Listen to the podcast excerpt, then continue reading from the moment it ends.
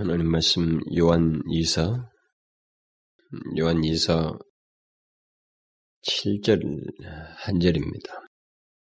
7절 한 절인데 7절 아, 한 절만 우리 다 같이 읽어보도록 하십시다. 시작. 미혹하는 자가 많이 세상에 나왔나니 이는 예수 그리스도께서 육체로 임하심을 부인하는 자라. 이것이 미혹하는 자요 적 그리스도니 어, 사도 요한이 보낸 이 편지에는 어, 두 개의 메시지를 담고 있다고 제가 지난번에 언급을 했습니다. 하나는 이미 우리가 지난 시간에 살펴보았던 그 4절부터 6절에 나와 있는 그 내용대로 요한이 심히 기뻐하였던 어떤 그리스도인들의 모습, 교회 안에 그 참 참된 그리스도인들의 그 모습을 보고 칭찬하며 권고했던 내용이고 또 다른 메시지는 교회 밖으로부터 있게 된 어떤 위협과 어, 예견하여서 경고해주고 있는 내용, 그것이 오늘 7절부터 11절까지의 내용이라고 그랬습니다.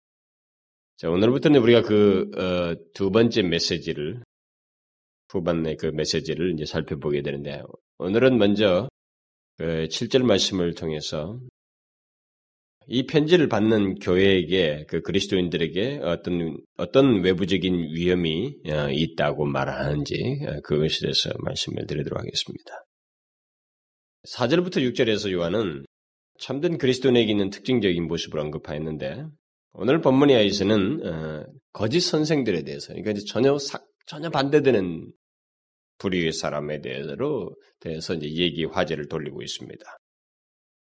앞에서 요한은 이 편지를 받는 교회 내에 자신이 심히 기뻐할 어떤 모습이 있다는 것을 말했는데, 이제 바로 그 교회에 위협이 될 만한 어떤 내용이 밖으로부터 있을 것이라는 사실 때문에 다분히 경고적인 어, 메시지를 11절까지 어, 그 말을 해주고 있습니다. 그런데 이 경고는 어, 지금도 저와 여러분이 그 시대의 그 교회 교회와 그 교회 안에 속해 있는 그리스도인들을 향해서 줬던 이 경고의 메시지가 지금 이 시대도 우리에게도 동일하게 어, 필요로 하고 절실한 그런 내용이기 때문에 우리가 어, 좀더 이것을 주의해서 살펴볼 필요가 있습니다.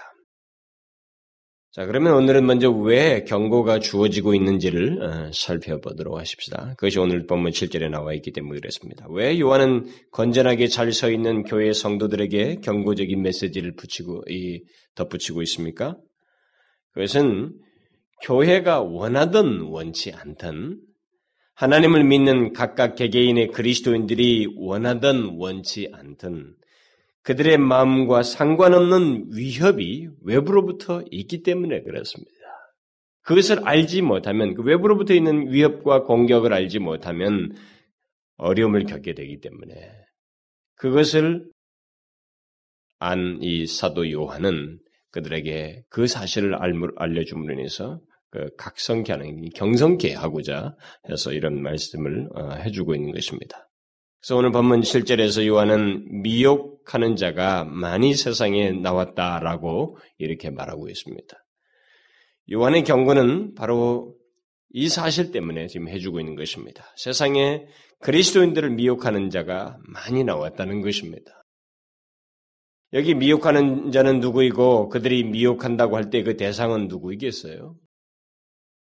여기 미혹하는 자들은 이미 예수님께서 예언하셨던 거짓 선지자들, 아니 거짓 그리스도들과 거짓 선지자들을 말합니다. 주님께서 그, 그 복음서에서 예언한 내용에 보면 일찍 이런 예언을 하셨잖아요. 거짓 선지자들과 거, 거짓 그리스도들과 거짓 선지자들이 일어나서 이적과 기사를 행하여 할 수만 있으면 택하신 백성을 미혹해 하려 합니다. 그들을 미혹해 하려 할 것이다. 라고 이렇게 말을 했습니다. 요한은 이미 요한일서 4장에서도 많은 거짓 선지자들에 대해서 언급을 했습니다. 그러니까 그 요한 일서를 쓰는, 쓰면서 보내는 그 수신자들에게는 이것이 경험되어지고 있었습니다. 그러니까 예수님께서 하신 예언이 벌써 요한 당시에 그대로 이루어지고 있었습니다. 그런데 그 많은 거짓 선지자들과 교사들이 미혹을 하려고 하는 이 적극적인 목적을 가지고 있는데 그 미혹을 하려고 하는 대상이 누구이냐라고 했을 때 이미 요한은 요한 일서에서 그 그 교회 안에 있는 사람들이 했다는 것을 말을 했습니다만 그것은 이미 예수님께서 예언하신 말씀이었죠. 예수님께서 뭐라고 말씀하셨어요? 택하신 백성을 미혹해 하기 위함이다 그랬습니다. 바로 그런 자들이 많이 세상에 나왔다라고 이렇게 오늘 본문에서 말해주고 있습니다. 여기 나왔다는 말은 마치 좀 독특한 단어입니다. 여기 나왔다는 말은 마치 하나님의 아들 예수 그리스도가 하나님 아버지에게서 나와서 세상에 오셨고 또 사도들이 예수 그리스도에 의해서 세상에 보내졌던 것처럼 다른 말로 하면은 나왔던 것처럼 거짓 교사들이 마귀의 사자들로서 그들도 거짓을 전하기 위해서 이렇게 이 세상에 나왔다는 것입니다. 그러니까 대단히 적극적인 목적을 가지고 있는 존재들이라는 것을 시사해 주는 거예요, 이 단어가. 그러니까 그들도 사도들이 이 도시 저 도시를 다니면서 선교하여서 교회를 세워, 세운 그 자리에 자기들이 그 교회를 다시 방문하면서 찾아다니면서 그들의 거짓된 교훈을 교묘하게 전하였다라는 것을 말해주는 그런 단어입니다. 그런 면에서 여기 미혹하는 자는 특별히 교회들, 개인적으로 말하면 그리스도인들, 하나님의 백성들이라고 하는 사람들을 찾아다니면서 거짓 교훈을 가르치는 순회하는 거짓 전도자들이에요. 거짓 교사들입니다. 그러니까 여기 찾아다니는 거짓 교사들입니다. 적극적으로 그들을 공격하려고 하는 거짓 교사들을 그런 거짓 선지자들을 여기서 말한다고 할 수 있습니다. 바로 이런 자들이 많이 세상에 나와 있다는 것, 그래서 이 편지를 받는 교회도 그들에게서 공격을 받을 것을 알고 사도가 그들에게 미리 경고해주고 있다고 하는 이 사실. 이 사실은 여러분과 저에게도 그 사도 요한이 느꼈던 것 같이 이런 말을 경고를 해야 할 만큼 그렇게 심각하게 생각했던 것처럼 우리도 이런 환경을 우리가 혹시라도 안다면 또 접하고 있다면 우리도 대단히 중요하게 이 문제를 생각을 해야 됩니다. 요한은 마치 예수께서 거짓 그리스도들과 거짓 선지자들이 미혹해 할 것이라고 말씀하시며 곧바로 너희는 삼가라. 내가 모든 일을 너희에게 미리 말하였노라. 라고 그 예언과 함께 덧붙였던 것처럼 이 편지를 받는 교회도 미리 경고하는 거예요. 내가 미리 너희들에게 말을 하느니 이것을 경계해야 된다. 이렇게 말을 해주고 있는 것입니다. 마치 경고소를 듣고 미리 대피함으로써 재난을 당하지 않게 되는 것처럼 바로 그런 의도에서 우리에게 주는 일종의 경고이 이 당대의 이 수신자들에게 주는 경고이고 또 이 서신을 받는 우리에게도 동일한 그런 경고의 메시지를 주고 있기 때문에 우리도 또한 주의 깊게 들어야 한다는 것입니다. 무슨 경고예요?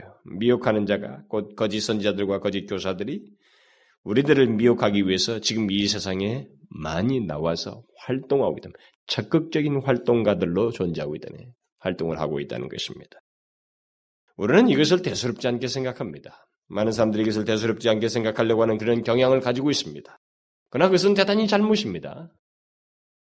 이 세상에 많은 거짓 선지자들과 이 교사들이 우리들을 미혹하기 위해서 활동하고 있다는 것을 우리들이 대수롭지 않게 생각하는 것은 아, 우리가 너무 이렇게 좀 교만한 거예요. 좀 너무 이렇게 경솔한 겁니다. 사도 요한은 앞에서 칭찬하고 있는 이 신실한 그리스도인들에게 이런 경고를 덧붙이고 있습니다. 그것을 우리가 염두에 둘 필요가 있어요. 우리가 사는 세상은 갈수록 이 문제, 이 문제로 인해서 많은 사람들이 이 거짓 교사들이 많이 나와서 활동하는 문제로 인해서 많은 사람들이 혼란에 빠져왔고 또 빠지고 있습니다. 앞으로도 계속 빠질 거예요. 예수님의 예언대로 그들은 할 수만 있으면 택하신 백성을 미혹해 하려고 할 것입니다. 사도에는 벌써 그 예수님의 예언이 그때 성취되어서 나타나고 있는 것을 보았고, 이제 그것을 두고 오고 오는 세대, 이런 것은 더더욱 점증적으로 드러날 것이기 때문에 우리에게 말을 해주고 있는 것입니다. 자, 이 사도 요한은 이 예언을 말을 하면서 그때 당대의 현재적인 성취, 예수님께서 예언하신 것이 자기가 지금 살고 있는 시대에 현재적인, 현재 시제로서 성취되고 있다는 사실을 알면서 그것을 대단히 경각스럽게 이렇게 메시지를 말해주고 있는 것입니다. 우리는 이런 부분을 잘 생각할 필요가 있어요. 우리는 예언의 현재적인 성취에 대해서는 의외로 무디고 이 눈이 먼 듯한 모습을 우리가 종종 취합니다. 예수 믿는 사람들이. 그러니까 예언의 이 현재적인 그 성취에, 성취에 대해서 성경을 가지고 있으니까 하나님께서 우리에게 그것을 볼 수 있도록 계시를 줬으니까 이 계시를 통해서 현재적인 성취를 우리가 좀 봐야 되는데 그걸 분별할 수 있어야 되는데 의외로 이 부분에 대해서는 둔하다는 것입니다. 많은 사람들이 이 성경에 기록된 예언들을 생각하게 될 때 과거에 아주 이전 과거에 예언된 것이 과거의 어느 시대에 이루어졌다는 것, 성취됐다는 이것에 대해서는 밝아요. 그리고 또 미래 시제에 이루어질 것이라고 하는 어떤 미래 시제에 대해서는 다소 소망을 가지고 또 기대를 합니다. 그런데 놀랍게도 현재 이루어지고 있는 것에 대해서는 더디어요. 이것에서 별로 이렇게 생각을 하지 않습니다. 이것을 사람들이 정확하게 바라보고 그것을 가지고 더더욱 그것이 어떤 면에서는 우리에게 경계도 주고 깨어서 더욱 하나님 앞에 겸비할 수도 있는 자극도 될 수 있는 중요한 내용이 되는데 이 부분에 대해서는 우리가 상당히 더디다는 말입니다. 물론 예언의 현재적인 성취를 말하는 데는 조심스러움이 있습니다. 그동안 예언의 현재적인 성취를 경솔하게 말하고 오용한 사례들이 많았기 때문에 별 이상한 사람들이 다 나타나가지고 성경을 갖다가 이렇게 성취되느니 뭐 했느니 하면서 사람들을 사기를 치고 이 교회를 혼란스럽게 했던 사람들이 많기 때문에 좀 신중한 성도들은 그런 것들이 있어서 아예 현재적인 성취에 대해서는 거의 생각을 하려고 하지 않습니다. 의외로, 의외로 이 복음적이고 또 말씀에 충실하다고 하는 사람들이 오히려 거기에 대해서 상당히 경, 이 마음을 쓰지 않아요. 그런 것에서 이게 분별하려고 하지 않습니다. 그냥 아예 딱 제껴버리고 생각을 하지 않습니다. 그건 또 다른 하나의 치우치는 경향이 되어버리는 것입니다. 사람이 치우치는 것은 항상 하나님의 말씀보다 다른 것, 다시 말하면 뭐 다른 사람들의 말과 어떤 유행과 흐름과 자기 기분과 생각에 그런 것들에 사로잡히기 때문이지 항상 하나님의 진리에 비추는 사람에게 있어서는 그런 일이 쉽게 일어나지가 않아요. 쉽게 일어나지가 않습니다. 그래서 하나님의 진리에 견고히 서 있는 사람에게는 과거의 어떤 성취, 미래의 성취도 견고하게 믿을 뿐만 아니라 현재적인 성취에 대해서도 우리가 쉽게 분별할 수 있어요. 그것을 통해서 큰 유익을 얻을 수도 있습니다. 그래서 보통 사람들이 이렇게 그런 것들을 음? 현재적인 것을 무시함으로 해서 또 다른 극단으로 이렇게 사람들이 풍요로움에서 자기 자신을 제외시키는 그런 치우침을 갖게 되는데 예, 그것은 결국은 하나님의 말씀을 우리가 경히 여기는 또 다른 태도예요. 하나님의 말씀을 잘 알지 못하고 있는 사람들이 이제 주로 그렇기는 하는데 또 안다고 하는 사람들이 또 그런 일도 하게 돼요. 어쨌든 보편적으로 이렇게 현재적인 성취라든가 이런 하나님의 말씀이 우리 가운데 어떻게 이루어지는 데 대해서 바르게 이해를 갖지 못하는 사람들 그런 치우침은 가장 치우침이 있게 되는 가장 근본적인 원인은 하나님의 말씀을 잘 알지 못하고 있기 때문에 생겨나는 일입니다. 바로 그런 그리스도인들이 많기 때문에 오늘 법문 같은 경고가 필요하고 그 경고에 따라서 하나님의 진리에 충실하려고 하는 우리의 태도가 있어야 돼요. 하나님의 말씀으로부터 멀어져 있는 사람, 하나님의 말씀을 연구하지 않는 사람, 이, 이 세상에 나, 그런 사람들은 이 세상에 나와서 활동하고 있는 거짓 교사들이 가장 찾고 싶어 하는 사람들이에요. 교회는 다니고 있지만. 무엇인가, 뭐, 조금 아는 거, 예수의 단어, 이런 기본적인 단어는, 이 기초는 돼 있어야 뭔가는 알고 있지만, 진리에 대해서 정확성이 떨어진 사람들은 여기서 성경에서 말한 것처럼 미혹하는 자들이 가장 즐기 하는 대상이에요. 찾는 대상입니다. 어쨌든 우리는 사도 요한이 그 당시의 거짓 교사들의 활동을 보면서 예수 그리스도의 예언이 당시에 성취되어서 나타나고 어, 또 이 편지를 받는 교회 성도들에게 그, 그, 이것을 말하지 않으면 안 되는 아주 현재적인 긴박감을 그가 보고 있었기 때문에 이렇게 경고를 했던 것처럼 우리 시대에도 이 같은 예언들이 동일하게 성취되어서 나타나고 있다는 것을 이런 정도의 내용이 돼서는 우리가 밝아야 됩니다. 밝고 분별, 잘 분별해서 경각심을 가지고 이 세대 속에서 그리스도인이 어정쩡한 그리스도인이 아니고 하나님의 진리에 밝은 이 세대 속에서도 존재하는 이 세대 속에서도 하나님께서 뜻을 나타내시기 위해서 세운 하나님의 온전한 백성의 모습을 가지고 서야 돼요. 그런 면에서 오늘 같은 메시지가 우리에게 굉장히 유용한 것입니다. 여러분은 오늘날 우리 시대에 대해서 어떻게 이런 현재적인 성취에서 어떻게 보고 있는지 모르겠어요. 여러분 이 시대의 사도 요한이 보았던 것 못지않냐 이것보다도 더 우리 시대는 우리 시대만큼 이 거짓 선지자와 이 거짓 교사가 난무한 시대는 이전에 없었습니다. 물론 앞으로는 더 하겠죠. 그동안 검증된 거짓 교사들과 이단자들, 뭐 예를 들면은 뭐 여호와 증인이나 몰몬교라든가 뭐 통일교 이런 얘기는 이제는 구닥다리예요. 그건 옛날 얘기입니다. 비록 그들이 지금은 왕성하게 활동하고 있지만 우리가 들어보지 못한 이름을 가진 이단들이 이 시대에 수도 없이 많습니다. 뭐 우리나라에도 수도 없이 많지만 외국에도 뭐 수도 없이 많아요. 그들이 그저 무슨 교회라는 이름 아래서 예를 들어서 새 예루살렘 교회라는 이런 등의 이름을 가지고 세워진 그 이단들로 이렇게 됐을 때는 사람들이 좀처럼 이게 차이를 뭐 발견치 못합니다.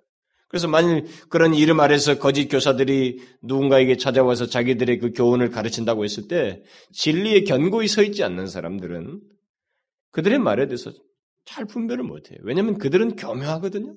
여기서 말한 것처럼 목적을 가지고 있기 때문에 최대한 자기의 것을 은폐하면서 상대를 낚아채기 위한 이 논수를 가지고 있기 때문에 설명까지 가지고 있기 때문에 처음에는 쉽게 발견하지 못하면 한참 조금 따라 들어가서야 김감인가 하는 거예요. 우리는 지금 파악조차도 할 수 없는 거짓 교사들이 왕성하게 활동하는 시대에 살고 있습니다. 그들의 많은 활동에 대해서 거짓된 가르침도 많고 다양하여서 듣는 이들 하여금 오히려 진리를 왜곡되게 생각해. 오히려 진리가 저 사람들의 말에 비춰보면 좀 상대적으로 좀 더 이상하게 보일 수도 있는.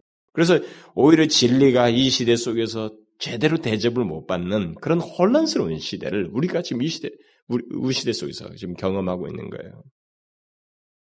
이런 시대 속에서 오늘날 참된 기독교, 어, 참된 기독교회들 속에 생겨난 그 한 가지 기현상이 있습니다. 이런 그 거짓 교사들과 거짓된 사상들이 난무하는 이런 분위기 속에서 다소 정통한 복음적인 교회들이 겪는 한 가지 기현상이 있어요. 그것은 복음적인 교회들 사이에서까지 서로를 믿지 못하는 것입니다. 정통한 복음적인 교회들 사이에서도 서로에게 있는 장점과 더욱 하나님을 영화롭게 할 건선적인 면에서 서로 마음을 뜻을 같이 하는 이런 문제보다는 자꾸 세월이 갈수록 서로의 교회를 못 믿는 거예요. 서로에게 있는 문제, 결점, 부족들을 예리하게 바라보고 자기 교회만이 옳은 듯이 주장하는 풍조가 어느 사이에 생겨버렸어요. 그렇죠? 여러분들이 교회를 다녀보면 저도 이렇게 순회할 기회들이 있어서 가보면 그런 것들에 대해서 대단히 경각심을 갖는 것 같으면서 이 세상이 혼란스럽다, 이 거짓 교사들이 있고 뭐 이게 이런 사람들을 현혹시키는 무슨 TV에 그동안 나온 사례들도 많기 때문에 무슨 뭐 사기친 섬, 뭐 아가동산이고 뭐고 하여튼 이런 것들이 많았잖아요. 뭐 정명섭이고 뭐 그러니까 이런 것들이 많기 때문에 그런 것에 대한 경각심이 있어서 막 이 얘기를 하다 보니까 이제 뭘 하냐면 이 교회만이 바른 진리를 전하는 것처럼 그래서 서로 교회를 못 믿는 풍조가 이 복음적인 교회 안에서 생겨나 버렸어요. 이 시대에. 결국 이 시대가 각, 이 시대의 그 각 교회들이 거짓 교사들로부터 자기들을 지키는 것에 한계를 느낄 정도가 되어버렸다는 것입니다. 그런 사실은 거짓 교사들을 분별하여서 더욱 견고해져야 할 참된 교회들이 이제는 서로 서로를 의심할 정도로 거짓이 난무하고 믿지 못할 거짓 교사들이 이 시대에 굉장히 많이 나타나서 활동하고 있는 그런 현실을 우리가 가지고 있는 거예요. 이것은 간단하게 생각하면 안 됩니다. 이 사도 요한이 그 시대의 현재적인 성취로 보았던 것처럼 이 시대도 현재적인 성취로 봐야 돼요. 예수님의 예언, 이 사도의 예언이 이 시대에 동일하게 성취되고 있다고 하는 것에서 우리가 분명하게 생각해야 되지. 뭐 그런 일이 있겠지. 뭐 이 시대에 많이 있잖아. 이렇게 생각하면 안 돼요. 그러니까 오늘날 그리스도인들이 나태한 것입니다. 이게 퍼져 있는 거예요. 구멍을 확 열어놓고 있는 것입니다. 이런 부분에 대해서 경각심을 안 갖고 있어요. 나에게는 해당이 안 될 거라고 자꾸 생각하는 겁니다. 들어와요. 최소한 그가 이단은 안 들어간다 할지라도 뭐가 있겠어요? 그런 풍조 속에서 신앙이 흐리멍텅한 겁니다. 더 진리의 견고히 서야 할 그것에 대해서 경각심을 못 갖고 흐리멍텅하면서 교회 생활하는 거예요. 최소한 그런 결과라도 초래되게 되는 것입니다. 만일 그런 노골적인 거짓 교사들 말고라도 거짓 교사들에 의한 노골적인 거짓 교훈을 가지고 있지 않아도 자기 개인의 삶을 영위하기 위해서 예수를 팔아먹는 사람들까지 우리가 생각을 하자면 소위 사꾼 목자까지 생각한다고 한다면 이 거짓된 사람들의 활동은 더더욱 많겠죠. 이 시대. 만일 거기에다가 복음에 충실하지 않고 기독교의 참된 진리, 복음에 충실하지 않고 기독교를 물질 축복과 현세의 번영과 연관지어서만 전하는 흐름까지 감안한다면 더더욱 복잡한 현실을 우리가 가지고 있는 것입니다. 그러나 저는 다른 모든 것을 접어두고라도 다른 모든 부족에도 불구하고 예수 그리스도를 온전히 전하고 있는 교회라면 그래서 듣는 이들로 하여금 예수 그리스도와 하나님 아버지께 영광을 돌리고자 하는 진실한 소원을 불러일으키는 교회라면 그 외의 모든 취약점들은 어느 정도 덮어둘 수 있다고 봐져요. 어느 정도는 서로의 강제점의 차이 같은 거 있잖아요. 이런 것은 그나마 우리가 봐줄 수도 있다고 생각이 됩니다. 그런데 우리가 그런 것도 생각하지 않고 이제는 아예 이런 경각심을 잘못 완전 극단으로 가지고 그냥 거짓 교사가 많다라고 하는 이 사실 때문에 이제는 교회와 교회끼리 못 믿는 마치 자기 교회가 최고인 것처럼 이렇게 주장하는 그런 이상한 분위기가 이 시대에 있어요. 어쨌든 이 시대는 미혹하는 자가 그 어떤 시대보다도 많이 나와서 활동하는 시대임에 틀림이 없습니다. 우리는 그것을 알아야 돼요. 물론 다음 세대는 지금보다 더 할 것입니다. 근데 여기서 우리가 특별히 기억할 것이 있어요. 그건 이 미혹하는 자들, 곧 거짓 교사들이 미혹하려는 대상 속에는 택함 받은 자들이 주 대상이라는 것입니다. 그러니까 예수님의 말씀대로 할 수만 있으면 택하신 백성을 그들은 미혹하려고 하는 거예요. 그러니까 타깃이 교회 다니는 사람이라는 걸 잘 알아야 돼요. 그러니까 우리는 의외로 가만히 있는 거예요. 우리는 의외로 거기에 대해서 무방비예요.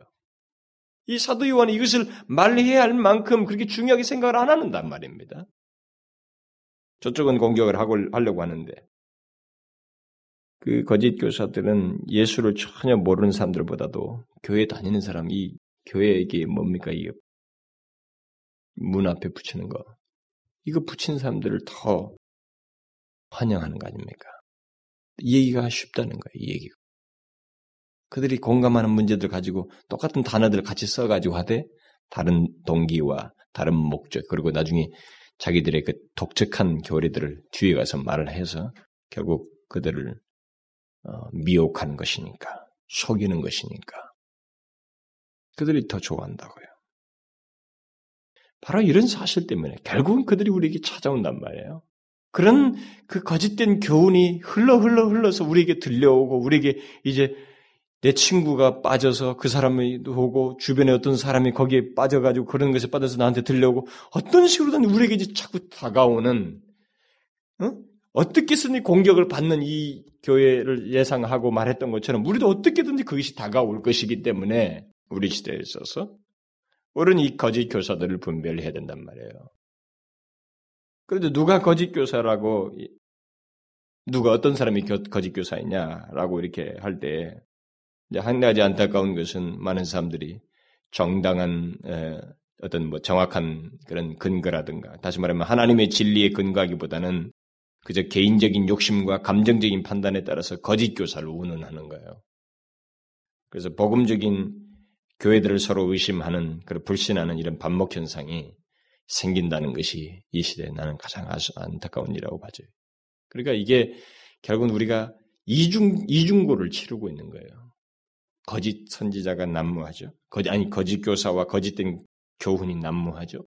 그런 가운데서 그것을 경계하려고 하다 보니까 이제는 복음적인 참된 교회들 사이에서까지 서로 못 믿는 거예요.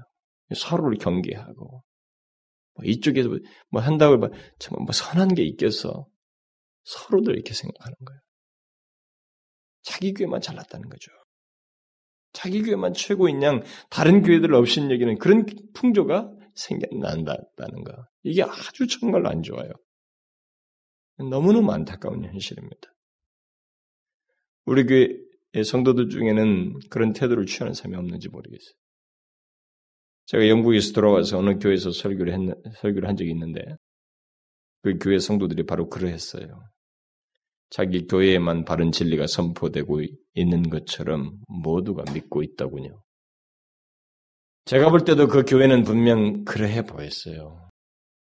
비교적으로 장점이 많았고 하나님의 진리가 잘 선포되는 듯 했습니다. 그러나 그렇다 할지라도 그 성도들이 그런 생각을 가지고 있는 것은 위험한 것입니다. 자기들만 바른 진리에 서 있는 것처럼 이렇게 망을하면서 하는 것은 위험해요. 어쨌든 이 같은 현실, 거짓 교사들이 난무하는 시대 속에서 우리가 신앙생활을 하다 보니까 복음적인 교회들 속에서 이 같은 피해를 서로 갖고 서로를 의심하고 잘못된 점이나 취약점에 서로 민감해하고 이렇게 하고 있는 것은 우리가 상당히 어려운 신앙생활하기 어려운 시대에 살고 있어요. 그런 면에서 보면 교회를 하나 되게 하시는 그래서 교회의 능 교회의 능력 있게 하시는 이런 부흥을 사모해야 돼요 우리가 우리 교회만 잘 되겠다고 하는 이게 아니라 각 교회들마다 모든 교회를 교회되게 하시고 그렇게 할 때 그 성령이 일체되게 하시는 그런 역사, 능력 있는 교회 역사를 조국 교회 안에서 보기를 우리가 사모하면서 기도해야 돼요. 이런 문제에 대해서. 여러분들은 제가 말하는 이런 것이 뭘 의미하는지 아십니까? 얼마나 중요한지를 아십니까? 굉장히 중요해요. 하나님 이름을 생각하면, 주님의 영광을 생각하면, 오늘날 우리 교회들이 결국은 이런 식으로 이렇게 혼란해. 거짓 교사와 거짓 교훈이 난무하는 가운데서 우리마저, 끼리끼리 마저도 이렇게 혼란스러워하는 장면은 굉장히 안 좋은 거예요. 그러니까 그리스도인들도 교회 오면은 이게 하나님 앞에 그 진실함과 그 간절함이 없는 거예요. 이게 뭔가 경계심들이 있고. 그래서 이 교회 한번 하면은 교회 딱 찾아오는 사람들이 벌써 의심부터 하잖아. 이 교회가 바른 교회인지, 뭐 어쨌는지, 그게 뭐 좋은 것인지는 난 잘 모르겠어요. 조금은 우리가 분별해 봐야 된다, 뭐 이런 것이 필요는 하겠죠. 근데 딱 교회 오면, 어느 교회 들어가면, 교회부터 의심하는 거예요. 여가 이 제대로 된 교회인가, 뭐 어떤가, 예배는 어떻게 드리나, 왜 또 저쪽 교회는 또 성가대가 없는가, 또 뭐가 없는가. 어디서 성경에도 없는 그 근거들을 그냥 쭉 경험 속에서 교회 다니면서 교회 짬밥이죠, 그냥. 교회 짬밥에서 생기는 그 경험의 딱 리스트를 가지고 이게 있나 없나. 치프라기 같은 그런 생각들을 가지고 교회를 왔다 갔다 하면서 자기들끼리 판단을 하는 것입니다. 의심해요. 제가 아까 말했죠. 거기에 하나님의 진리가 있어서 살아계신 하나님 앞에 자기를 세우고 주님께 영광 돌리고자 하는 그런 소원함을 불러일으킨다면 그것은 된 거예요. 그런 진실한 어, 말씀의 역사와 선포가 있으면 그건 인간의 역사가 아니거든요. 뻣뻣한 인간이 하나님 앞에서 자기 자신을 굴복하여서 주께로 향하게 하는 그런 감동이 있는 현장은 성령의 역사예요. Holy Spirit입니다. Evil이 아니에요. Evil spirit이 아니에요. 조작될 수 없습니다. 그건. 근데 우리는 너무나도 이상해요. 그래서 개척교는 아주 우습게 알고, 특별히 지하에 있는 개척교는 더더욱 우습게 알아. 거기 가면 뭐, 뭐가 있나, 선한 것이 없다고 미리 판단을 해가지고 들어가서. 제가 여러분들한테 얘기했잖아요. 큰 교회도 아니면 별수입니까? 아니, 서울의 제일 큰 교회에선 집사 권사이면 하나님이 특별 대우하시냐 말이에요. 엄청난 착각이죠. 단 몇 사람의 영혼이 모였어도 하나님의 진리가 그곳에 분명히 선포되어지며 그 진리 앞에 자기가 충실하고 있지 않으면 크든 작든 그 사람은 쓸모가 없는 사람이에요. 참된 그리스도는 아닌 것입니다. 많이 모인 가운데서 책본 가지고 거기서 영혼이 병들어 있으면 죽은 것이죠. 죽은 크리스천 아닙니까? 우리가 착각하는 거예요. 정말로 착각하고 있어요. 그런 사람들을 만나서 대화할 때 저는 역겹습니다. 큰 교회 권사님이 제가 이제 개척했다고 옆에 사람이 저를 소개하는데 저를 한 수 아래로 쳐다보더라고. 자기가 뭘 줄 줄 것이 있는 것처럼 자꾸 생각을 해요. 개척교회에다가 뭘 줄 것이 있는 것처럼. 도움을 줄 수 있는 것처럼. 천만의 말씀입니다. 하나님께서 교회 안에서부터 심판하신다고 그러잖아요. 교회 안에 뒤섞임이 많은 현장이 아무래도 크면 많겠죠. 우리나라의 교회 형편이 그렇지 않습니까? 큰 교회 최소한 10%가, 10%가 교회에 서로 얼굴도 모르고 등록도 안 돼 있고 철새들이라고. 전혀 자기들끼리도 모르는 등록도 안 돼, 이름도 모르고 아무것도 안 해본 그런 사람이 최소한 10%래요. 그러면 거기다 뭐 이름 달고 어영구영 다니는 사람 오죽하겠어요? 우리가 착각하고 있는 거예요. 섣부른 판단들을 하고 있는 것입니다. 교회는 그렇게 판단하는 게 아닙니다. 어쨌든 우리는 잘못된 이 사상과 이 주장과 이 판단 기준들이 쫙 퍼져 있어요. 사람들의 머릿속에 들어가 있어가지고 그것에 의해서 교회를 판단하고 미리 딱 들어가 보면 그런 기준을 가지고 판단하는 거다. 겸손함도 없어요. 진실함도 없습니다. 우쭐대는 마음과 그런 기준자를 가지고 와서 함부로 판단하는 것입니다. 큰일 날 일이죠. 그것은 하나님 앞에서 온전한 모습이 아닙니다. 우리 한국교회는 많이 교만해 있어요. 많이 교만해 있습니다. 하나님께서 다시 우리를 바르게 세우려면 획을 다시 바꿔야만 하는 그만큼 우리는 등치만 크지 비만증에 걸려 있어요. 생기 없는 오만한 자들이 교회 안에 가득 차 있는 그런 현실을 우리가 가지고 있습니다. 어쨌든 우리는 이중구를 겪고 있어요. 거짓 교사들, 거짓 교훈. 그러던 그런 가운데서 하나님의 참된 복음을 전하는 교회들마저 서로 의심하고 불신하는 이런 참 안타까운 현실을 우리가 갖고 있습니다. 이런 면에서 볼때 죽게 구해야 될 내용이에요. 하나님께서 우리의 교회들을 다시 회복시키셔서 주의 영께서 교회 위에 부어지실 때 누가 말하지 않아도 우리 안에서 일체감 있게 하시는 그 놀라운 은혜의 역사를 이 조국 교회가 다시 볼 수 있도록 하나님께 구해야 됩니다. 이것은 우리끼리 좋고 나쁜 문제가 아니에요. 교회, 하나님의 백성이라고 했을 때 거기에 관련되어 있는 하나님이 그분의 이름 때문에라도 그런 일이 있어야 돼요. 그러면 우리가 경계해야 할 거짓 교사를 구분해 봅시다. 무조건 경계하고 판단하고 정죄하지 말고 성경이 말한 거짓 교사가 어떤 사람인지 그걸 오늘 본문을 통해서 보자는 것입니다. 오늘 본문은 거짓 교사를 구분하는 최소한의 경계선이 언급되고 있습니다. 그것이 무엇입니까? 그 경계선. 그 기준은 이 땅에 오신 예수 그리스도예요. 이는 예수 그리스도께서 육체로 임하심을 부인하는 자라. 이것이 미혹하는 자요 적그리스도니. 우리는 이미 요한일서 4장을 살필 때 이 문제에 대해서 언급을 했습니다만 다시 한번 말해 봅시다. 거짓 교사의 특징이 무엇이라고 말하고 있습니까? 바로 예수 그리스도에 대한 진리에서 빗나간 자라는 것입니다. 요한은 요한에서 2장에서 거짓말하는 자가 누구뇨? 예수께서 그리스도인심을 부인하는 자가 아니뇨. 아버지와 아들을 부인하는 그가 적그리스도니라고 했습니다. 이 말씀은 육신을 입은 인간 예수 예수님이 바로 메시아요 하나님의 아들이심을 부인하는 자는 적그리스도이다라는 말입니다. 또 아버지와 아들을 부인하는 그가 적그리스도라라고 말을 하고 있는데 이 말은 하나님 아버지와 아들 예수 그리스도를 각각 부인하는 것을 의미하기도 하지만 또 다른 의미는 그 관계를 부인하는 거예요. 하나님 아버지와 그 아들 예수 그리스도와의 관계, 결국 성부 하나님과 성자 하나님 사이의 관계, 그런 관계 속에 계신 성자 예수께서, 예수 그리스도께서 이 땅에 오셨다고 하는 것. 그가 하나님이신데, 하나님 아버지와 교제하셨던 그분인데, 육신을 입고 이 땅에 오셨다는 것. 그 영원한 관계를 가지고 계신 분이 이 땅에 오셨다는 것. 그것을 부인하는 자는 적 그리스도이다. 이렇게 말하고 있는 것입니다. 그 외에도 요한일서에 보면 아들을 부인하는 자에게는 또한 아버지가 없으되 아들을 시인하는 자에게는 아버지가 있느니라. 또 예수께서 하나님의 아들이심을 믿는 자가 아니면 세상을 이기는 자가 누구냐라고 하면서 예수께서 하나님의 아들이심을 믿고 시인하는 문제를 언급했습니다.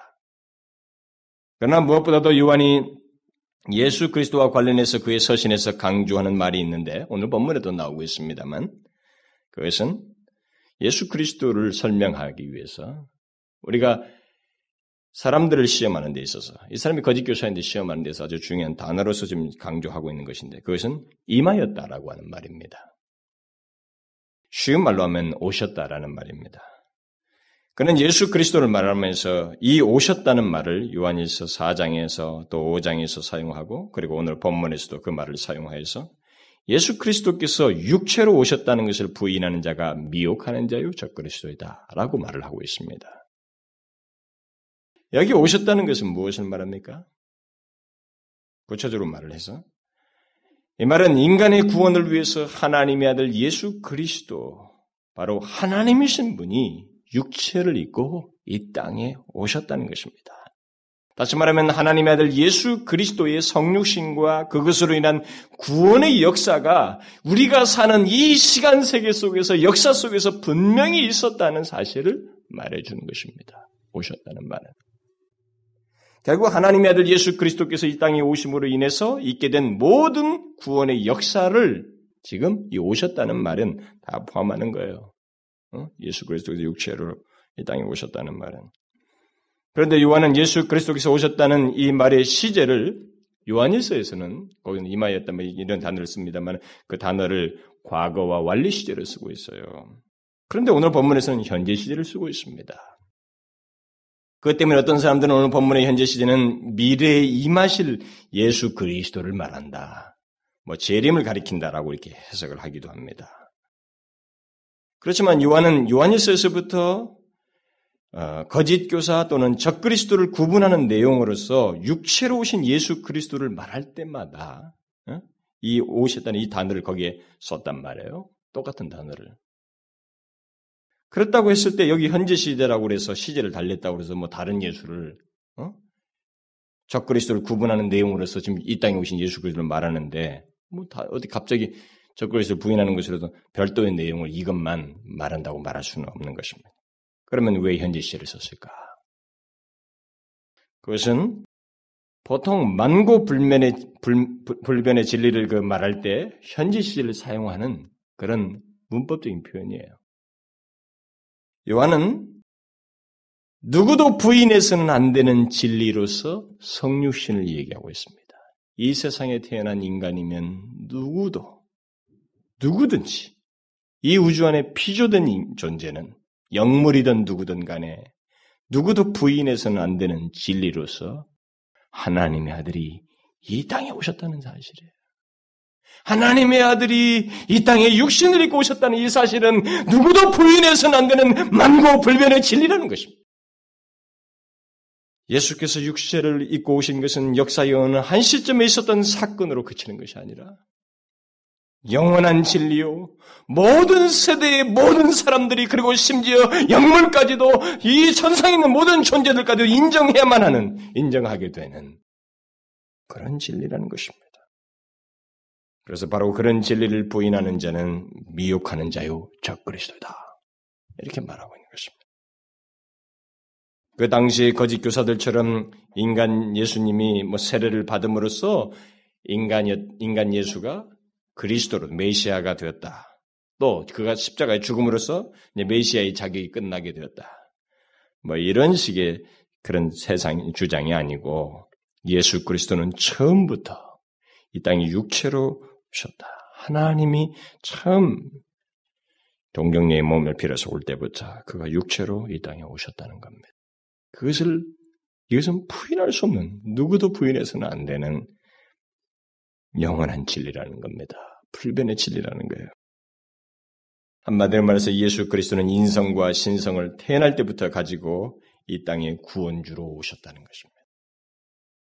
요한일서에서 요한이 예수 그리스도께서 이 땅에 오신 것을 완료시제로 쓴 것은 분명 이 땅에 육체로 오실 때 신성을 가지신 하나님이 인성을 취하심으로 인성과 신성을 동시에 가진 것이 완료되었다라는 그런 의미로 아마 썼을 것이고 오늘 본문의 현재 시제로 표현한 것은 한 인격 안에 인성과 신성을 가지신 예수 그리스도의 그 특성이 현재도 변함이 없으시고 앞으로도 영원히 그러실 것이다라는 것을 묘사해 주는 거예요. 그게 독특한 표현법입니다. 예수 그리스도의 부활은 영혼만의 부활이 아닙니다. 육신을 가지시고 부활하셨고 지금도 주님은 영화롭게 된 몸을 가지고 계십니다. 그 몸을 가지고 계셔. 그래서 누가 미혹하려는 자요 적그리스도인지 또는 거짓 교사요 거짓 선지자인지를 구별하는 것은 어렵지 않다는 것입니다. 바로 이 부분에서 답이 내려진다는 거예요. 예수께서 예수 그리스도께서 육체로 임하신 것을 부인하는 이 만구불변의 진리에 대해서 부인하는 자는 바로 샷그리스도이고 거짓 교사이고 미혹하는 자이다. 육신을 입고 임하신 예수 그리스도에 관한 진리에서 빗나간 사람들은 다 그렇다는 것입니다. 역사 속에서 이 부분에서 빗나간 사람들은 그런데 의외로 많았습니다. 그렇죠? 1세기 당시에 이 영지주의자들이 그러했고 아리안주의자들이 그랬고 뭐 이단들이 다 잘려나갈 때 다 그랬습니다. 그래서 최근 2, 300년 사이에는 여호와 증인도 그렇고 몰몬교도 이 부분에서 다 빗나갔죠. 크리스천 사이언스 종교도 그렇습니다. 통일교도 그렇죠. 요즘도 나오는 무슨 신흥 우리나라에 있는 이단들도 보면 다 이 부분에서 빗나갔습니다. 그리고 개신교인에서 합리적인 그 어, 독일 신학의 영향을 받은 사람들에 의해서 또 이것이 주장되고 있어요. 그들은 뭡니까? 예수는 세상에서 가장 위대한 선생이다라고 주장을 하죠. 알버트 슈바이처 같은 사람은 그렇게 뭐 좋은 선생 같습니다만 그 사람이 그렇게 말한 거 아닙니까? 예수는 좋은 선생이다고 말해요. 그렇게 뭐 선한 삶을 살고 뭐 했어도 그의 중심에는 이것을 빗나가 버렸어요. 예수 그리스도를 인정을 못한 것입니다. 지금도 이성으로 받아들일 수 없는 것은 믿지 못하겠다고 하는 그런 신학자들, 뭐 동정녀 탄생이라든가 부활 같은 걸 부인하는 그들은 다 여기서 빗나가는 것입니다. 예수 그리스도에 관한 진리에서 다 빗나가는 사람들이에요. 그들은 오늘 본문이 말한 대로 미혹하는 자유 거짓 교사의 범주에 들어가는 사람들입니다. 두말할 것이 없어요. 뭐 아무리 그럴듯한 이론과 그럴듯하게 복잡한 설명을 철학적 배경을 가지고 말을 해도 소용없습니다. 그것은 이성으로 만들어낸 거예요. 인간의 이성의 한계가 분명하거든요.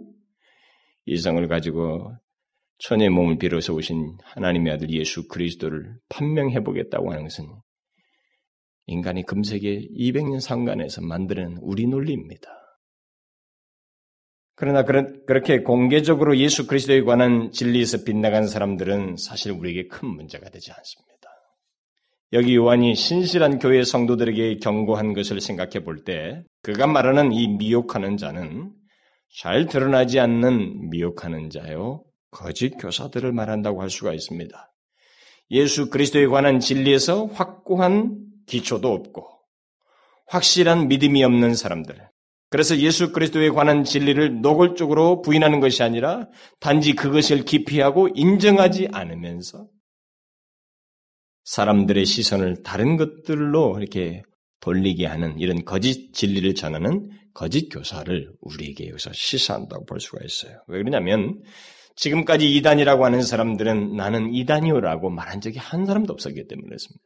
누가 그것을 말하고 시작한 사람이 있었어요? 아무도 없었습니다. 모두가 성경의 진리에서 벗어났음에도 불구하고 그들은 자신들이 가르치는 그 교훈이 전하려고 하는 내용에 대해서 대단히 다 확신을 가지고 있었습니다. 다 확신이 있었어요. 심지어 지금 학문적으로 발달한 독일 신학의 그 이런 이성적인 신학을 하는 그 내용조차도 지금 현재 이 성경을 믿고 있는 사람들을 원시적으로 치부해 버리면서 정죄하고 있습니다. 그렇게 확신 있게 말을 하고 있다고요. 오늘 본문에서 부인하는이라고 하는 이 말은 그들이 무조건 예수 그리스도께서 육체로 오셨, 오신 것을, 그 성육신한 것을 부인했다는 것이 아닙니다. 노골적인 부인이 아니에요. 인정하지 않았다는 것입니다. 그냥 딱 덮어두는 거예요. 인정하지 않았다.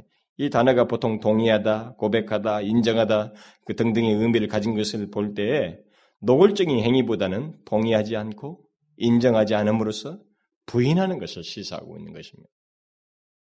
결국 이들은 노골적으로 기독교의 진리를 공격하면서 반박하기보다는 자기들도 예수 그리스도를 믿는 것처럼 가장한 채 육체로 오신 예수 그리스도를 인정하지 않는 교활한 거짓 교사들이라는 거예요. 그러면서 찾아다니, 찾아다닌다는 거죠. 순회하는 거짓 교사들을 이렇게 말하고 있습니다. 바로 이런 점 때문에 사도 요한은 예수님처럼 신실한 그리스도인들에게 경고의 메시지를 주는 거예요. 이게 알지 않으면 안 되는 아주 중요한 내용이라는 것입니다. 그렇다면 우리가 그들을 어떻게 구별할 수 있다는 것입니까? 우리를 가르치는 자들이 우리에게 무엇인가 말을 하려고 하는 이들이 우리의 마음을 빼앗고 우리의 눈을 다른 곳으로 돌리려고 할때그 돌리는 것이 예수 그리스도가 아니면 예수 그리스도가 아닌 다른 것으로 우리의 시선을 돌리려고 할때이 사람은 시험 대상이에요. 시험해 봐야 된다. 요한일서 4장에서 말을 했잖아요. 요한이 말했지 않습니까? 영을 다 믿지 말고 오직 영들이 하나님께 속하였나 시험하라. 많은 거짓 선지자가 세상에 나왔음이니라. 하나님의 영은 이것으로 알지니 곧 예수 그리스도께서 육체로 오신 것을 시인하는 영마다 하나님께 속한 것이요 예수를 시인하지 않냐는 영마다 하나님께 속한 것이 아니니 이것이 곧 적그리스도의 영이니라. 결국 거짓 선지자의 일차적인 징후는 사람의 마음을 예수 그리스도가 아닌 다른 것으로 돌린다는 것입니다. 그래서 자기가 말하려고 하는 교훈을 그 거짓 교훈을 결국 말한다는 것입니다. 그들은 예수 그리스도를 노골적으로 부인하기보다는 그 내용을 기피하고 그를 인정하지 않고 예수 그리스도를 제외한 다른 내용들, 사람들이 좋아할 내용들, 뭐 천국, 구원, 행복, 축복 이런 얘기들을 눈을 돌리게 해서 자기들의 이 얘기를 꺼낸다는 것입니다. 결국 이런 것을 생각할 때 예수 그리스도에 관한 진리보다 부차적인 것들, 축복, 천국, 뭐 이런저런 구원의 열매들, 행복, 이런 것들의 열심을 갖고 전하고 듣는 것은 바람직하지 않다는 거예요. 기독교는 행복 얘기하고 축복 얘기하려고 해도 그게 사실 내용이 많은 것 같지만 그것은 사실 부차적으로 많은 내용이지 핵심적으로 많은 내용이라고 할 수가 없습니다. 그런데 그것을 자꾸 주 무대로 놓고 사람들을 현혹시키는 것은 참 이상한 일이에요. 거짓 교사를 모방하는 것이에요, 이게. 요한은 여기 미혹하는 자요 적그리스도의 특성에 대해서 복잡하게 말하고 있지 않습니다. 단지 예수께서 육체로 임하신 것을 인정하지 않는 자, 그가 바로 미혹하는 자요 적그리스도다. 우리는 거짓 교사를 구별하기 위해서 이것 외에 뭐 이런저런 진리들을 생각할 수 있습니다. 우리들은 아이고 그거밖에 없을까요? 좀 더 다른 거 다른 진리들을 가지고 이게 좀 이게 시금석으로 제시할 수 없을까요? 그러나 여러분 기독교 진리를 얘기하려고 하다 보면 하려고 한다면 예수 그리스도에 관한 진리를 제외하고는 말할 수가 없습니다. 어떤 진리를 말해도 사실 거기서 예수 그리스도 진리를 빼낼 수가 없습니다. 여러분들이 뭐 신학을 해보셨든 뭐 성경을 연구해 보셔도 상관없습니다. 무엇을 얘기해도 구약에 누웠던 인물을 하나 얘기해도 그들에게는 예수 그리스도를 통한 구원, 속죄 이게 다 죄속함을 얘기하면 상징적으로 다 얘기됐어요. 여러분 그래서 히브리서가 그걸 얘기하는 거 아닙니까? 그러니까 예수 그리스도에 관한 오늘 본문에 말한 이 진리만으로도 우리는 충분히 미혹하는 자들을 구별할 수 있다는 것입니다. 그러므로 예수 그리스도에 관한 진리에서 모호한 자, 또 모호하게 태도를 취하는 자, 예수 그리스도를 제외한 다른 것들에만 열심이고 그런 것들을 통해서 자기 생각과 주장을 말하는 사람들, 이런 사람들은 우리가 경계해야 할 사람들이에요. 사실 예수 그리스도에 관한 진리에 모호하고 확신이 없고 그 진리를 인정하지 않고 고백하지 않는 것은 그가 다른 이유가 없어요. 왜 그렇게 못하느냐? 그건 예수 그리스도와 관계가 없기 때문이래요. 관계가 없기 때문에. 예수 그리스도와 관계가 없기 때문에. 미혹하는 자들이 예수 그리스도에 관한 진리를 부인하는 것은 사실 그 진리를 알지 못하기 때문에 실제적인 내용, 내용으로 가지고 있지 않기 때문에 그렇습니다. 예수 그리스도가 뭐 어떻고 저떻고 뭐 지식적으로 말을 해도 그것을 자기가 증거할 내용의 핵심으로 증거할 만큼 실제적인 믿음과 그리스도와의 관계가 없기 때문에 그렇습니다. 다른 이유가 없어요. 그래서 영들을 시험하라면서 그렇게 확고하게 말을 하는 거예요, 사도 요한이. 그런 면에서 거짓 교사는 분명한 것입니다. 예수 그리스도에 관한 진리에 분명한 믿음이 없는 자요.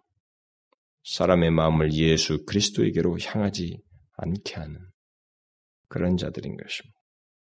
그것이 가장 그들의 초보적인 초보적으로 우리가 확인해 볼 수 있는 방법입니다. 더 구체적으로는 예수 그리스도에 관한 진리에서 빗나가 있는 것이 있으면 그것은 미혹하는 자예요, 저 그리스도예요. 그럼에도 불구하고 자기의 것을 이렇게 주장하는 사람들은 그런 사람들이에요. 오늘 본문에서 요한은 육체로 오신 예수 그리스도를 부인하는 자를 하나의 미혹하는 자, 하나의 적 그리스도라고 말하지 않고 정관사를 쓰고 있습니다. 그 미혹하는 자, 그 적 그리스도라고 말하고 있어요. 뭐예요? 거짓 교사들인데 마치 다 사람들이 거짓 교사들 그런 사람들이 다 복수를 얘기할 텐데 그 대상들을 말하면서 그 미혹하는 자요 그 적 그리스도란 말하고 있습니다. 뭡니까? 육체로 오신 예수 그리스도를 부인하는 자들은 누구든지 예외가 없어요. 가르친 자든 뭐든 간에 그들은 다 안티크라이스트예요. 적그 바로 그 적그리스도는 똑같아. 그 미혹하는 자와 똑같은 거예요. 다 한 부류이고 한 통속이고 저 그리스도 안에 있는 모든 예, 저 그리스도 안에 있는 사람들이라 이 말입니다. 여러분 이 같은 거짓 선생들을 이 시대 속에서 분별하여서 경계해야 됩니다. 그러나 그 무엇보다도 우리 자신들부터 살펴보아야 됩니다. 오늘 이 본문이 말해주는 것처럼 거짓 교사들에 대해서 분별하고 이 시대의 성취를 보면서 분별해야 됩니다. 그것이 1차적인 메시지. 그러나 또 한 가지 이 진리를 살펴보면서 우리가 생각해야 될 것이 있습니다. 그것은 우리 자신들이에요. 자, 우리 자신들은 육체로 오신 예수 그리스도를 바르게 알고 믿고 있는가라는 거예요. 그렇습니까? 이게 더 중요하죠. 어떤 면에서. 먼저, 우선 해야 돼요. 예수 그리스도가 자신의 모든 지식의 중심이냐는 거예요. 기독교를 말하려면 또 내가 그리스도인 된 것을 말하려면 또 내가 가진 신앙을 말하려면 자신은 예수 그리스도를 핵심에 두고 말을 하고 있는지 그것이 진실한 마음이요 상태인지 이것부터 우리가 살펴보아야 된다는 것입니다. 그렇습니까? 여러분들이 당신의 그리스도인됨을 말하려고 할 때, 자기의 신앙을 얘기하려고 할 때, 그 모든 것의 핵심으로서 예수 그리스도를 분명히 말할 수 있습니까? 그게 실제적인 내용입니까? 마음에서 우러나는 확신입니까? 보셔야 된단 말이에요. 나의 구원을 얘기할 때, 나의 신앙을 얘기할 때, 나의 그리스도인 된 것을 얘기할 때, 내가 믿는 그리, 기독교를 얘기하려고 할 때, 이 땅에 오신 예수 그리스도, 육신을 입고 오신 예수 그리스도를 중심으로 말을 하느냐는 거죠. 그렇습니까? 먼저 예수 그리스도를 신앙의 중심에 두고 온전히 믿고 있는지부터 우리가 살펴야 됩니다. 그것이 없으면 거짓 교사나 다를 바 없잖아요. 먼저 이것을 살피고 그리고 이 시대 속에서 예언이 그대로 현재적으로 성취되어서 수도 없이 많은 거짓 교사들. 저는 목사인 걸 알고 저한테 보내는 이단자들의 책자도 벌써 몇 개 와 있어요. 공짜로 보내주는 겁니다. 재림 예수 누구 이렇게 두꺼워요. 자기가 재림 예수를 하면서 선전하고 보내는 거예요. 각 교회 목사들한테. 우리나라 안에서도. 우리가 알지도 못하는 수도 없이 많아요. 거짓 교사들이. 더 하죠. 더 교묘해지고, 더 근사하고 더 가까워 보이는 내용들을 가지고 우리에게 접근할 것입니다. 그러나 그들은 분명히 뭐 복잡할 것도 없어요. 예수 그리스도에 대한 진리에서 빗나가 있습니다. 여러분들이 이 부분에 대해서 분명하셔야 됩니다. 그것이 분명해야 또 분별도 할 수 있어요. 여러분과 제가 사는 세대는 마지막 세대예요. 응? 그러니 이런 부분은 더더욱 심할 수밖에 없습니다. 그걸 알고 경각하여서 분별하여서 오히려 신앙이 더 깨어서 우리가 하나님 앞에 서야 됩니다. 그런 백성으로서 서야 돼요. 기도합시다. 아들 예수 그리스도를 보내셔서 그로 말미암아 도무지 우리 머리로 담을 수 없는 하나님이 육신의 육신을 입으시는 그런 놀라운 일을 통하여서 우리를 죄에서 구원하셨다고 하는 이 놀라운 사실에 대해서 이 신비스러운 진리를 우리에게 믿게 하시고 알게 하시고 그 진리의 분명한 이해들을 통해서 이 세대에 오고 오는 모든 이단들과 하나님이여 거짓 교사들을 분별할 수 있도록 이렇게 말씀해 주셔서 감사합니다. 하나님 아버지의 이 세대 속에 미혹하는 자들이 많이 나와서 활동하고 있다고 하사오니 우리가 그것을 피부적으로 느낄 만큼 많은 거짓 교사들과 거짓된 가르침이 난무하는 세대 속에 살아가고 있습니다. 그저 우리는 나 혼자 신앙생활하면 되는 듯하지만 우리는 혼탁스런 분위기 속에서 주를 믿고 있습니다. 이것이 단순하게 생겨난 일이 아니고 주께서 예언하신 것이요 사도를 통해서 말씀하신 것이 더욱 극명하게 이 세대 속에서 드러나는 것인 줄 믿습니다. 이런 모습을 볼 때일수록 우리가 더 깨어서 하나님의 진리 앞에 바로 서며 온전한 그리스도인으로서 이 세대를 살 수 있도록 도와주옵소서. 내 개인의 욕심과 원하는 것의 성취에만 전전할 것이 아니라 하나님의 진리에 견고히 서며 예수 그리스도를 향한 나의 진실한 마음이 불타오듯 하고 주님과의 관계를 더욱 소중히 여기며 주를 사랑하고 주를 증거하는데 우리의 삶을 다할 수 있도록 하나님 우리를 붙들어 주시고 인도하여 주옵소서. 거짓 교사들이 많고 거짓 가르침들이 많은 것으로 인해서 이제는 복음적인 교회들마저 참된 교회들마저 서로 불신하는 이상한 기현상을 우리가 가지고 있습니다. 결국 이 하나님의 이름과 영광이 이런저런 방식으로 가리워지는 현실을 우리가 가지고 있습니다. 오, 하나님이여 이런 모든 것을 정리할 만한 놀라운 은혜의 역사를 우리에게 허락하여 주옵소서. 사람의 이적인 노력과 캠페인으로 될 수가 없습니다. 너무나 만연해 있기 때문에 그렇습니다. 주여,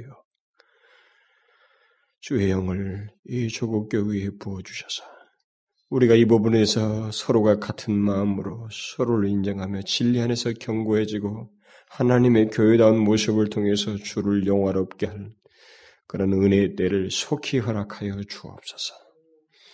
예수 그리스도의 이름으로 기도하옵나이다.